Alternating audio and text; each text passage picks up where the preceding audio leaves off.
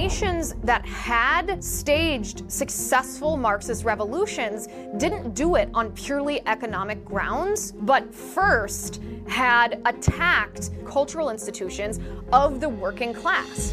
In this episode, I sit down with Liz Wheeler, author of the new book, Hide Your Children Exposing the Marxists Behind the Attack on America's Kids. Social emotional learning is one of the most interesting parts of how the Marxist ideology is reaching everyone's children. What are the key ways in which Marxists take power? Why might the concept of neutrality actually be a trap? We've fallen for this idea that we shouldn't insert any kind of values or moral order into our society. This is American Thought Leaders, and I'm Jan Jekielek. Before we start, I'd like to take a moment to thank the sponsor of our podcast, American Hartford Gold. As you all know, inflation is getting worse. The Fed raised rates for the fifth time this year, and Fed Chairman Jerome Powell is telling Americans to brace themselves for potentially more pain ahead. But there is one way to hedge against inflation. American Hartford Gold makes it simple and easy to diversify your savings and retirement accounts with physical gold and silver. With one short phone call, they can have physical gold and silver delivered right to your door or inside your IRA or 401k. American Hartford Gold is one of the highest rated firms in the country with an A plus rating with the Better Business Bureau and thousands of satisfied clients. If you call them right now, they'll give you up to $2,500 of free silver and a free safe on qualifying orders. Call 855 862 3377. That's 855 862 3377. Or text American to 65532. Again, that's 855 862 3377. Or text American to 65532. Liz Wheeler, such a pleasure to have you on American Thought Leaders. Thank you for having me. It's my pleasure. I've really enjoyed reading your book and you know it's kind of very provocatively titled. We're talking about you know marxists coming after kids. What is what is the reality of this situation? What do you mean when you say that? Yeah so the title of the book is hide your children exposing the marxists behind the attack on america's kids.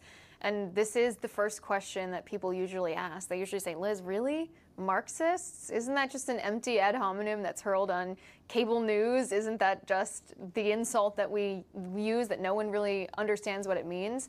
And I say, listen, like many other parents during COVID, and I think this is true whether you're Democrat, Republican, conservative, liberal, we caught a glimpse of what our children were learning in school just by peeking over their shoulders during Zoom school. We saw that they were being brainwashed with critical race theory and transgender ideology, in addition to good old fashioned moral relativism that your truth and my truth is more important than the truth.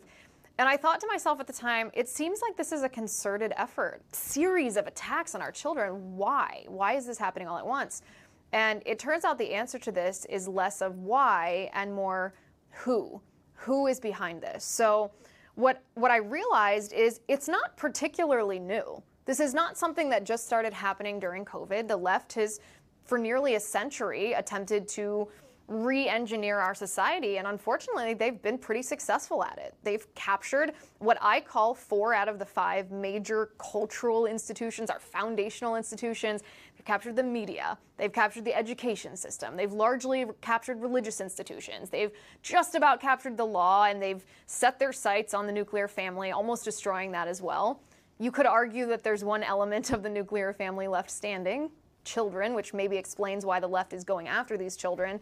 But what I do in my book is I name the names of the people and the organizations behind the capture of these institutions, behind the attacks on our children. And what I found is that the, the people behind these attacks are self avowed Marxists or have embraced an obvious Marxist ideology. So that's the first half of the book that I unpack the reality of what we're facing. I often say that if we as conservatives and Republicans refuse to acknowledge the reality of the political enemy that we face, even if it sounds hyperbolic when you say Marxist, if we refuse to acknowledge who these people are and what ideology they espouse, then we won't fight effectively against them, and therefore we won't win.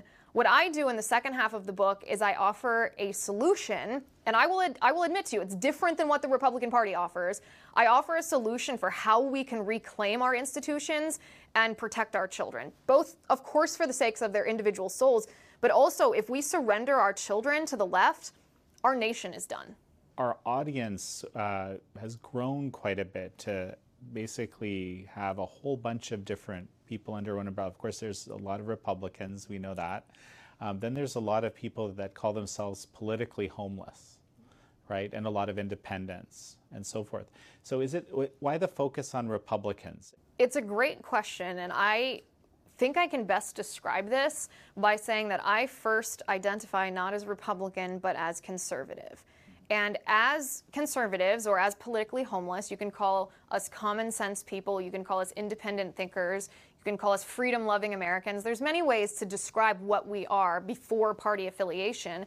But the way that our political system works is you join one party or the other, whichever party you share the most values with, so that you can work in towards a concerted goal. Even if you only agree with seven out of 10 principles of the Republican Party, well, it's better than agreeing with zero out of 10 of the Democrats. The reason I'm critiquing the Republican Party is because these attacks by Marxists the capture of our institution, the fact that there are now targets on the backs of our children, is coming from the left. It's coming from far leftists. It's coming from, it's being embraced by the Democratic Party.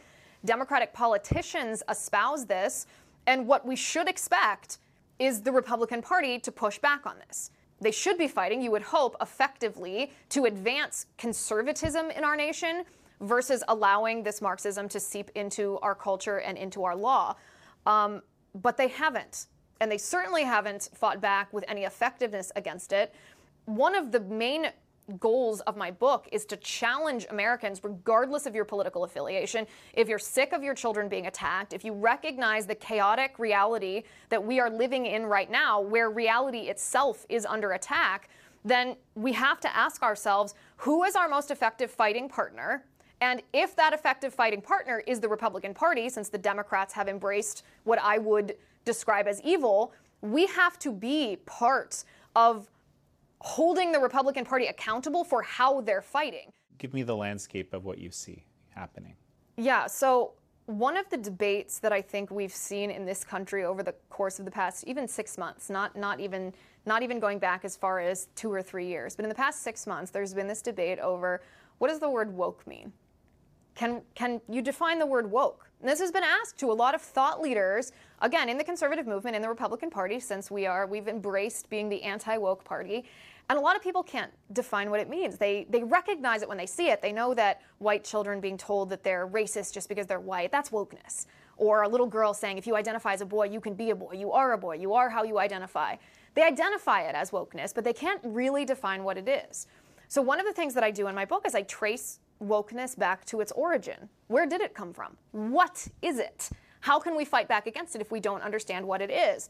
And what I found is that it was it was it's the brainchild of a Brazilian Marxist named Paulo Freire. Paulo Freire had bananas views. He was a self-avowed Marxist. He did not believe in objective reality or objective truth. Therefore, when he looked at schools, the education system, he didn't believe that children were being taught knowledge because he didn't believe that there that knowledge was a thing. He thought, well, every every bit of quote unquote knowledge is just the prevailing political narrative. It is not because it's right, it's not because it's true, it's just because it has emerged victorious in this competition of political narratives. And he argued that children shouldn't be taught the prevailing political narrative, that instead children should be taught to view the world through critical consciousness. Critical consciousness, of course, if you look into what is critical consciousness, Critical consciousness is essentially viewing the world through the lens of Marxism, where everything and everybody is either oppressed or an oppressor. It's the classic Marxist dialectic. And this critical consciousness, this viewing the world through a Marxist lens, is exactly what wokeness is. It is simply a rebranding or a redefinition of a word, a favorite Marxist tactic, uh, a euphemism for this Marxist lens that is now being indoctrinated into our children in school. So when we understand that, when you see that, it's kind of hard to unsee it. And then we put that in a box for a second and think about okay, Marxism. What is Marxism? A lot of people understand Marxism as economic Marx, uh, Marxism. You think of Karl Marx, you think of the Communist Manifesto, and the simplest explanation is class warfare with the goal of communism, right? The working class revolting against the ruling class um, in order to have collective ownership of everything, private ownership of nothing. And honestly, that didn't work well. It was never the global, it didn't spark a global revolution the way that Marx and Engels thought that it would. And it, it therefore died out. It was kind of relegated to just the crazies and the kooks in universities. It wasn't put into practice until a man by the name of Antonio Gramsci revived it and brought it back to life in the 20th century by recognizing that the nations that had staged successful Marxist revolutions didn't do it on purely economic grounds, but first had attacked the civil institutions, which is just another word for the cultural institutions of the working class. And so he proposed, Gramsci proposed, that in order for a nation to be transformed from what we would consider to be a free democratic nation into a Marxist or communist nation, first, before that revolution could happen, you have to destroy the cultural institutions on which the working class rely. And those cultural institutions that he named, among others, are the very same ones that we see modern American Marxists attacking in our society right now. The end goal of communism is the complete deprivation of basic human rights. It results in oppression, tyranny, and death. It depersons individuals in the countries in which communist dictators prevail. That is evil. Well, it emphasizes group identity. That's one of the commonalities across all of these different, let's call them Marxist derivatives, right? Which which you describe as wokeness. That's very interesting because, of course, I've had you know numerous guests on the show that are looking at it through, looking at this through different lenses as we try to understand it. I want to touch on the nuclear family for a moment. You you said something interesting. I hadn't thought of it this way before, but you said the children are one part of the nuclear family that might not be compromised. What do you, what do you mean by that exactly? Well, if you look at the traditional nuclear family, it's comprised of five elements man, woman, marriage, sex, and children. Throughout human history, that's been the understanding of a nuclear family. And in our country, for the past 150 years, I mean, this started pretty early in our in our country. There's been a concerted effort to destroy the family. Feminism, radical feminism, has told women that they're worth less, that they should copy men, that it's really destroyed parts of the nuclear family. The same with the attacks on men. That might be one of the most prevalent parts of our culture right now this cultural attack on masculinity, telling men that testosterone is a toxin, that they're essentially rapists if they're not feminized out of it, that their desire to protect and provide their, for their families and their wives is somehow wrong and marginalizes their wives. Um, it's culminated, of course, in the Me Too movement, where there's been a legal effort to deprive a legal and social effort to deprive men of due process, of the presumption of innocence until proven guilty. It's the same with marriage. I mean, we have legalized gay marriage in our country right now, and I know this is a topic a lot of Republicans and conservatives are uncomfortable talking about. And you can even set aside homosexuality for a moment or the the idea that two people can do whatever they want in their own homes. Just set that aside for a minute.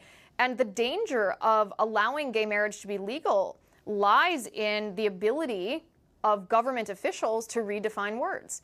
Because whoever has the power to redefine words becomes the arbiter of truth. And the arbiter of truth, I mean, that's really just a nice way of describing authoritarianism. So when we allowed, when we surrendered marriage to justices on the Supreme Court to redefine a word that simply cannot be redefined. The, the institution of marriage existed long before we did, long before our country did we surrendered a key part of our freedom. Of course, we also had the sexual revolution that tried to twist and pervert sex that has really all these different elements. I mean, it's, it's kind of a heavy thing to go through all of these assaults because all of these aspects of the nuclear family have, at one point or another, been the target of Marxists, not just leftists, not just Democrats, but of Marxists. And the remaining element is children. The left needs to compromise children because they understand that in a simple debate, um, Marxism is not going to win over capitalism. If there was an honest one to one, here's what communism has to offer, here's what capitalism has to offer, communism's never going to win. So what they have to do is they have to separate children from their parents. They have to um, distort children's minds. They have to um, pervert reality by redefining words in order to compromise these children so that these children, before they are fully intellectually, psychologically, and spiritually formed, can be can be coerced is maybe the word, indoctrinated is maybe the word, into being permanent neo-Marxist revolutionaries for the Marxist cause. You know, you, I noticed that one of your chapters focuses a bit on this uh, social emotional learning. Yeah. Kind of, it's been described, I've heard it described as a Trojan horse of sorts. So maybe tell me about that. Yeah, the social emotional learning is one of the most interesting parts of how the Marxist ideology is reaching everyone's children. And an interesting conversation I had with my husband right after our daughter was born, our daughter's two and a half now, was about you know, how are we going to educate her? Are we going to send her to private school, public school, homeschool? I mean, every new parent thinks about this. And I'm, of course, a proponent of homeschooling. I was homeschooled myself. I think it's great. Um, my husband went to public school and he was like, oh, that woke stuff isn't in the public school in our neighborhood. Like, she'll be fine there. You just walk down and talk to the teacher. This conversation that we had has stuck with me because this is a very common, or it has been a very common um, thing that parents have thought that, oh, yeah, the wokeness is out there. It might be in California, it might be in New York, but it's not in our neighborhood. It's not in my child's classroom. Slowly, the eyes of parents across the country have been opened to realize that this is touching your child, even in the public school that you went to as when you were a kid, that uh, the classroom with the same teacher that's been there for 10 years, like it's in there. And the reason that this wokeness has pervaded is through things like social emotional learning. What is social emotional learning? It sounds fine. The words are innocuous. They don't have any negative connotations. And it's not a it's not a subject matter. It's not like history and science. It's disguised as values education, which again sounds fine. We want our children to be taught values. We want them to be taught right from wrong.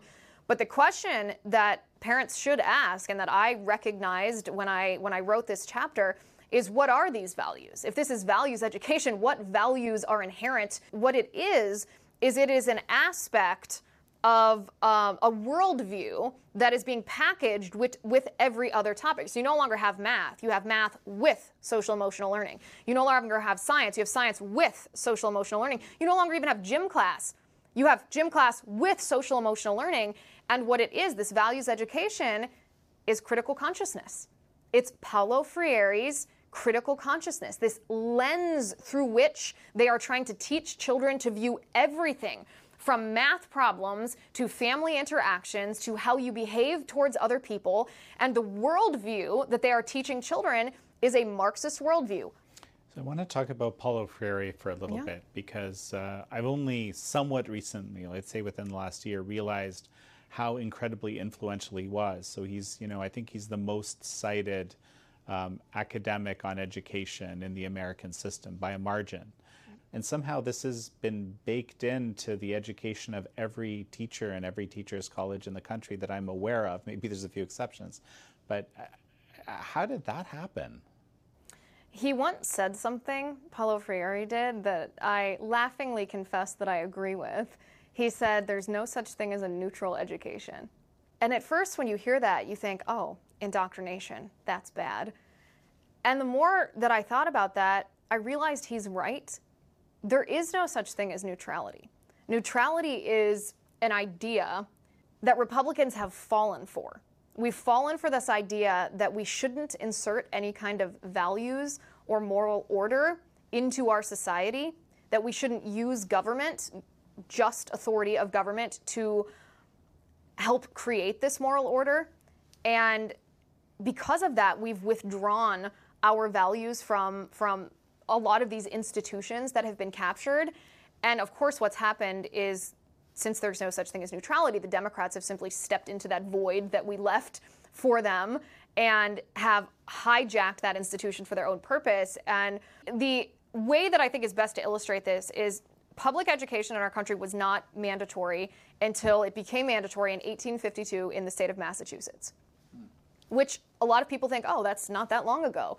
And the reason that public education became mandatory in Massachusetts was because at the time there were a lot of immigrants coming to America, a lot of immigrants who were Catholics who were coming to America, and the Protestant politicians at the time wanted to make sure that the children who had been born in other countries, that was their homeland, coming here to the United States, were given an American civics education because they would be the next generation of Americans and they the the politicians at the time wanted children to be loyal to America if they were going to be American versus loyal first to their homeland. So they made public education mandatory so that they could um, so that they could indoctrinate children in American values and also in Protestant values because the politicians at the time were Protestants and they were anti-Catholic. As a Catholic, I laugh about this now, but this reminds us that the idea of indoctrination is actually morally neutral. Indoctrination, we think, oh, the left is indoctrinating our children, and that's wrong because of what they're indoctrinating our children with, not because they are indoctrinating our children. Indoctrination, the morality of indoctrination is completely determined on what it is that's being indoctrinated. Public education was created to be an indoctrination system. People on the right understood that at the time but then we surrendered that institution that we had built for indoctrination to someone else. We surrendered it to the left in this false name of neutrality, in this false name of maybe separation of church and state, a misunderstood topic. Well, I, I, think what people would say, or what I what I might say, and what I've heard others say, well, yes, there's indoctrination, and then there's teaching of critical thinking. So indoctrination, the way we I think it's typically used, it, the suggestion is that you teach someone the right, the specific, correct way to view certain things as opposed to teaching them the tools to be able to figure things out, whether or not there's a moral there's a moral platform right involved. So you're saying indoctrination is the is the passing on of a particular moral position I, I, I, this is what I'm trying to understand. I've used the term critical thinking my entire life because uh, when I was when I was in school, when I was homeschooled, I always felt that one of the things that set my education apart from my public school counterparts was I was able to critically think about things, whereas some of them were not.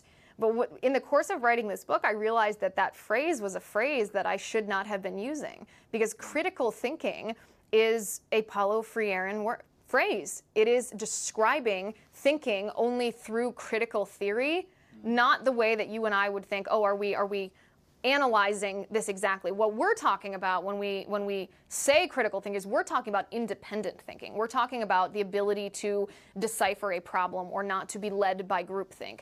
But critical thinking is a misleading term that that seeped into our culture that's actually quite wrong.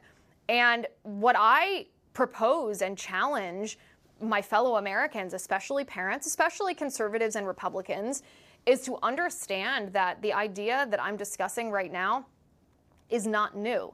If you'll allow me to tell this anecdote, this is something that I've changed my mind on. Um, about seven, eight years ago, back in 2016, I spoke at CPAC. And after I spoke, I was out in the lobby, and an independent journalist came up to me and says, what do you believe the role of government is in America? How would you define liberty? And this was like a very philosophical question. And I gave a very uh, libertarian response. I said, oh, the role is to protect life, liberty, and the pursuit of happiness, and otherwise, you know, to stay out of our business. Unless someone's inherent, inalienable right is violated, government should really stay out of our business. And this independent journalist says to me, he says, well, do you believe that in the legalization of drugs? And I was kind of caught off guard. I said, What kind of drugs are you talking about? Like hard drugs? And it turns out, yes, he was. He was talking about meth, he was talking about heroin, he was talking about fentanyl, he was talking about cocaine. And I said, well, no, I don't. I don't think we should legalize those drugs. That would lead to a. That would be self-destructive. That would lead to a chaotic society. And he responds by saying, well, isn't that a contradiction of your definition of liberty? And I realized that yes, it is a contradiction. It turns out he wasn't a journalist, he was a, a cannabis legalization activist, which I suppose is neither here nor there for this, for the purpose of this story. But this has stuck with me because, in a sense, he was right. This idea that freedom is the ultimate end, or that the definition of liberty is as close to absolute liberty as we can possibly achieve, is the wrong definition of liberty. And I challenge people to grapple with this. I know it's a mind bending question, but to grapple with this question of whether freedom is the ultimate end or whether it is the means to something greater. We know that grown men dressed as sexualized versions of, of female strippers gyrating in front of children is I mean, we all know in our guts that that's grotesque. It's immoral. It's awful. It's evil. If, or if freedom is the ultimate end in and of itself, then there'd have to be some inherent morality to that. But there's not, which led me to this evolution of how I think about liberty. It must then mean that freedom, if it's not the ultimate end, is the means to something greater. So, what is that something greater? And it turns out that the framers of our Constitution actually grappled with the same question. This is not something that I invented, this is not a unique problem that I've thought about. James Madison, author of our Constitution, in the Federalist number 51, he defines the word liberty. He defines it in a way that matches freedom as the means to something greater. And he says that something greater is justice. Which I have read that Federalist Paper 51 dozens of times. But suddenly, as I'm, re- as I'm writing this book and researching, I'm understanding it in a completely different way because I recognized what James Madison was saying. When he said justice, I thought, oh, this is the debate between the John Lockean view on liberty and the Edmund Burkean view on liberty. And Edmund Burke, who was hugely influential over James Madison, Edmund Burke proposed that the definition of justice, then, because of course we'd say, okay, great, the definition of liberty is justice. What's justice? The definition of justice mirrors original justice, capital O, capital J. And what he's talking about is natural law. So I realize that this moral order that freedom is the tool to achieve cannot be fully achieved or understood in our nation until we as a society understand that objective truth exists, that the definition of words like man and woman and marriage and moral and immoral, right and wrong, truth and liberty and justice, all of these definitions, which right now are up for grabs in our country, the definition of these words exist in the Judeo Christian morals on which our Constitution was founded. And the response that I often get to this point is well, are you talking about forcing a Christian nation? Are you talking about a theocracy? Are you talking about religion? And my answer to that is no, I'm not talking about a theocracy. And yes, I am talking about religion. Because you don't have to be a practicing Christian. You don't have to worship Jesus Christ in order to acknowledge that when our founders created the structure of government that was to guide and form our society, they did so by acknowledging the definitions of these words and the definitions of those words were rooted, the origin was rooted in those biblical principles or those Judeo Christian values. So, my challenge to conservatives is we must re embrace the idea of natural law, of these objective truths, if we are to reclaim our society from this chaos. You know, you look at some of these cities, like, say, San Francisco, LA, other places where you know, for example, there's these open air drug markets, right? As that's one way. That's one way to describe the, the scene. There's this radical libertarianism that's promoted, where you say, well, this person who's addicted to this to this drug, we can't impose ourselves on them and prevent them from taking this somehow, because for, for some reason that would be imposing on their rights. But it's perfectly fine for them to kill themselves with the drug it's weird. It's like our priorities be, have become inverted, or, or we lost that we lost that guiding principle that you're that you're outlining here.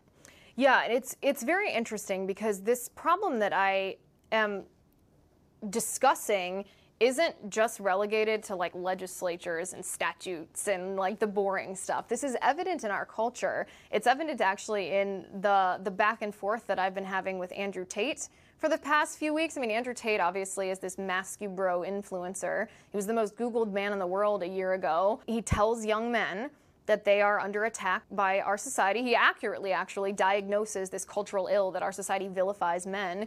And then he prescribes as the antidote materialism and pornography and exploitation of women and worship of self, this very self destructive prescription for a problem that he accurately diagnoses. And this is perfectly emblematic of what has happened in our uh, political cultural environment, it's fairly easy to look at something that's wrong and identify it as wrong. But what's not as easy is to define what's right. It's easy to point out what's wrong, but it's not easy to define what's right. And so, what happens in our culture and what has happened culturally and politically is exactly what has happened with Andrew Tate, where you have someone who, to his credit, is courageous enough to point out a bad thing that's happening in culture, even when that is unpopular to point out. And it resonates with a lot of people who are the victims, who are being victimized by this assault, in this case on their masculinity. But then, because we as a culture and as a political body, as a nation, have surrendered the idea um, that objective truth exists, that natural law must reign if we want society to be well ordered, we fall prey to a false diagnosis. We fall prey actually to a self destructive diagnosis as a solution to the problem, even if the problem was correctly identified. And this has happened in um, politics too. It's, it's really libertarianism because libertarianism doesn't want to define what's right. They want that to be a morally relativistic um, individual truth. They want everyone to have the license to make those decisions about morality themselves, even when it impacts the larger society. And that is not conservatism. The Republican Party has embraced libertarianism as conservatism, but it's not. Um, in fact, the framers of our Constitution rejected libertarianism because that's essentially what the Articles of Confederation were. The Articles of Confederation were a libertarian document it didn't work. It created chaos for the first years of our country. So the Constitutional Convention was convened and they came up with a document that was not libertarian, a document that understood the necessity of a moral order in society and gave government the just authority to recognize objective reality, to recognize natural law. When I say it's not a new idea, it's not even a new practice. We have laws in our nation right now, for example, where children are not allowed to even walk across the floor of a casino. Why is that? It's not because they're going to be physically harmed walking across the floor of a casino, walking through slot machines. It's because we as a society acknowledge that that's immoral. It's morally harmful for a child, not physically harmful, morally harmful. And that's just one example of many. We have laws that govern morality, even if it doesn't dictate religious practice. And the left would like us to believe that those two things are the same thing, and those two things are not the same thing the people at home entrusted as the protectors, meaning our elected officials, they willingly surrendered the definition of words. Again, I know it's incredibly unpopular, even among Republicans, to talk about gay marriage, but gay marriage was the beginning of the redefinition of words that Republicans allowed. There was no limiting principle on it at the time, and we're seeing the repercussions of that. It's an incredibly important battle that Republicans simply surrendered because they were like, oh, I don't care what you do in your own home. I don't want to I don't want to define for someone what happiness might mean. Who am I to boss someone around? Separation of church and state, blah blah blah. And they didn't they they willingly surrendered this definition not realizing the power that it would give to the other side. And we're suffering from it today. You know, wasn't thinking about any of these uh, I guess implications at the yeah. time. The people at the time who spoke out against the efforts to legalize gay marriage, who warned about the repercussions were accused of engaging in slippery slope fallacies. They were called Bible thumpers. They were, you know, castigated as the, the religious right. Things that a lot of conservatives didn't want to be associated with those names. And so they backed off. But it's hard. I think we're such a prosperous society. We have enjoyed such immense freedom and wealth and opportunity just this, this amazing life that we have in the United States of America that we forget, or it's not tangible, we can't feel it. That there are people who want to take it away from us, who have the ability to take it away from us. And that if we don't constantly fight back against it, not just kind of defensively holding it at bay, but if we don't hold down the fort, then someone else is going to occupy it you're bringing up uh, this uh, the politics. Uh, they, people call it the politics of personal destruction. Another sort of way to talk about it is heckler's veto. Yep. Um, this has been such an incredibly powerful tool of this kind of authoritarian left. right? It is. Yeah, the heckler's veto is I'm going to intimidate you into silence, even if the law doesn't require it. I'm going to socially coerce you into into compliance. Essentially, I mean, we've seen this everywhere from on college campuses when.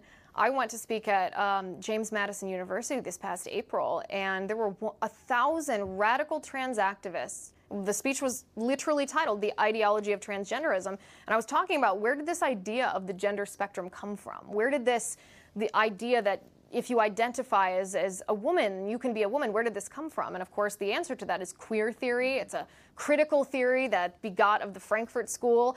And I was talking about the intellectual roots of this, and the debate team so objected to hearing a discussion on this that they condemned my appearance at this school. Now, I'm pretty used to being in, uh, being protested. I've been in this work for a long time. I understand. I understand it, and I understand how to respond.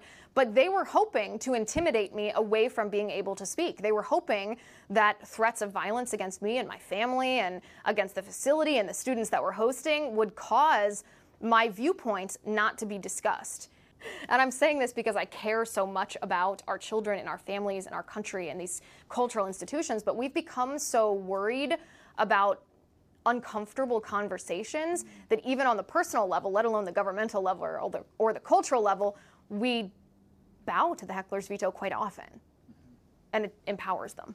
You kind of have this impression that a much larger group than just the people that are very, very loud, you, you have this impression that it's a much larger group that's sort of agreeing to that position, so you back down. Yeah, and I talk about this a little bit in one of the chapters of my book about technocracy. Technocracy is rule by the experts, right? A lot of us became more familiar with this during COVID when it was like, oh, all hail King Fauci. Listen to what he says. He is the predominant expert. Therefore, we are not allowed to question or dissent or have opinions that differ from his. He's a perfect example of technocracy, although he's far from the only example. It's not. It's not an isolated in, individual here or there that makes up um, the technocratic class. This is an idea. And I, re- I was researching this for my book, and what I found is the idea of technocracy goes all the way back to French socialists or this uh, Russian Bolshevik scientist physician who accurately described technocracy, ruled by the experts, which is kind of the heckler's veto, right? Like if we make enough noise, you're not allowed to dissent. He described it as a stepping stone, technocracy is a stepping stone from capitalism to communism. Because once individuals who maybe aren't in positions of elected, elected power are unable to dissent, unable to question, then they have sacrificed their ability to identify objective truth and they've surrendered that power to redefine words to someone arbitrary who's claiming to be an expert. So I find the heckler's veto to be much more than just a nuisance, much more than just an individual threat to a speaking engagement that I have on a college campus. I find it to be an outgrowth of the idea of technocracy, that if someone has designated themselves as an expert, no one else is allowed to question it. Otherwise, you will be branded as anti-science or transphobic or whatever the whatever the insult of the day is. And technocracy is prevalent in so many aspects of our lives. I mean, the entire administrative state in the federal government, all of those executive agencies, that is technocracy um, codified. That is the living embodiment of technocracy. We see it in educational institutions. We see it in the medical field, especially. Young parents will recognize it because we, we experience technocracy in the pediatrician's office. You go in and the pediatrician tells you, you know, don't co-sleep and breastfeed only a certain amount and do this schedule of vaccines, and a parent with any questions is shut down immediately as if it's not their child and told just to defer to the experts, just to defer to what the American Academy of Pediatrics says or the CDC says. It is not always based on empirical evidence, it's based on ideology. Well, you, you've got me thinking about this term heckler's veto right now because, you know, traditionally, the idea was just some random people come along, scream a lot, you can't be heard. So effectively, they get the veto on you know what, yeah. which direction things go. But here, this is something like it, it becomes experts' veto, right? Or it becomes the system's veto or the technocrats' veto or something like that. The way you describe it as, oh, someone shouting someone else down, it's a tool of the technocrats. It's how technocracy enforces the experts being the only ones allowed to have an opinion. Because it's not that Dr. Fauci is going to be out there actively censoring everyone who dissents, but his minions, the heckler's veto, mm. the social pressure, the coercion, that's what shuts down people from maybe not legally being allowed to have an opinion, but from socially feeling that they can. I mean, it's a we overlook the power of this tool. It's a power. I mean, we saw the example of this during COVID when the vaccines were rolled out, and we saw so many people who didn't want it get it anyway. They didn't think that they were at risk from COVID. They thought maybe the vaccine had been rolled out too fast. They weren't sure about the mRNA technology. They saw maybe they were young men. They saw the risk profile for the heart problems, and yet they got it anyway. It was I mean, sad, yes, but fascinating to watch this aspect of human nature because you have to ask, well, why? Everything about what you thought, your analysis of the situation was accurate, and yet you did it anyway. Why did you do it anyway? And the reason for that is this social pressure. It's overwhelming. People don't trust themselves. People um, are made to be part of a community. We are not made to be hyper individualistic. We're made to be part of a community that shares our values in order to help hold us accountable, but also in order for there to be cohesion amongst our people. There has to be a set of shared values. Otherwise, you have people in this case, it was abused, this social coercion. You have people who didn't want to do something, who were socially pressured to do something on behalf of the technocrats. For a lot of us, it was disillusioning to watch this unfold or to see the grip that this that technocracy has in our country. But for me, I mean, I spent the last year writing this book, and I will tell you that unpacking exactly how all of this happened, how it came to be, why it has such a strong grip on our nation now has actually encouraged me that once we understand this reality and acknowledge it, we will be able to fight back against it, but not just through platitudes and trite cliches through a difficult and challenging reorientation of how the Republican Party operates and how we define what we want for our society. So, hide your children. I'm going to go back to your title here. Um, it doesn't seem somehow proactive, right? Or is it? Um, it's twofold. First of all, I got this idea from remember that video, that YouTube video that went viral a couple years ago, the guy Antoine Dodson. It was a local news report that just everyone in the country saw this hilarious YouTube video um, where the guy was like, "You got to hide your kids, hide your wife," because they've gotten attacked or something. Obviously, we have a rapist in Lincoln Park. He's climbing in your windows. He's snatching your people up, trying to rape them. So y'all need to hide your kids, hide your wife, and hide your husband because they're raping everybody out here. And I thought that was so funny, and it was such an apropos, not not funny, but a way to bring levity to a very serious to a very serious topic. But the way that I describe this in my book is you, we must, as parents, give shelter to our children. The idea of sheltering your children has been castigated in our nation. Oh, you don't want your kids to be sheltered. They won't have an idea of how to operate in the world. They'll be unsocialized, blah, blah, blah.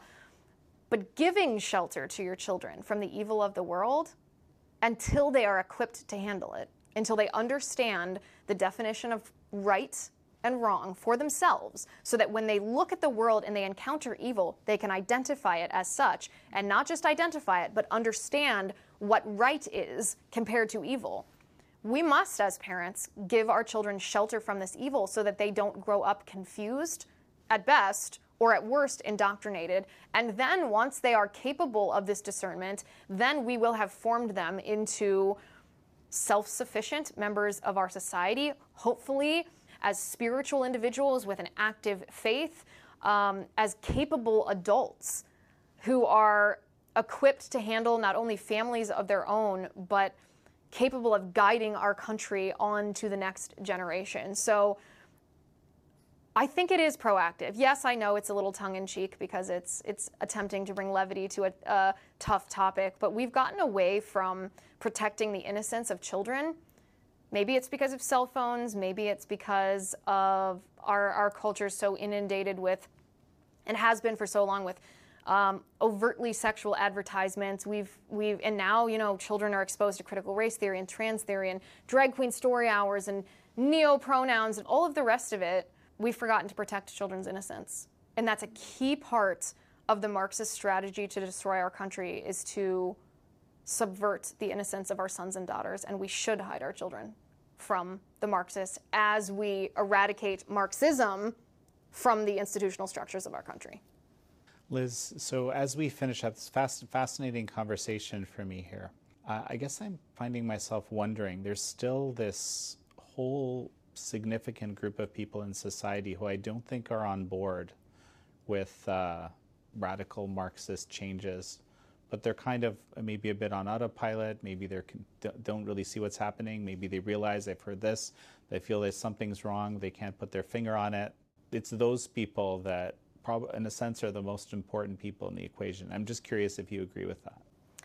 Yes, I think we're at a very unique moment in our nation because a lot of the people you described, which I would describe as just average moms and dads, they're maybe not super politically engaged because they're busy and they're raising families, have unintentionally become more politically aware as their children and their families have come under attack by this wokeness. They don't like it.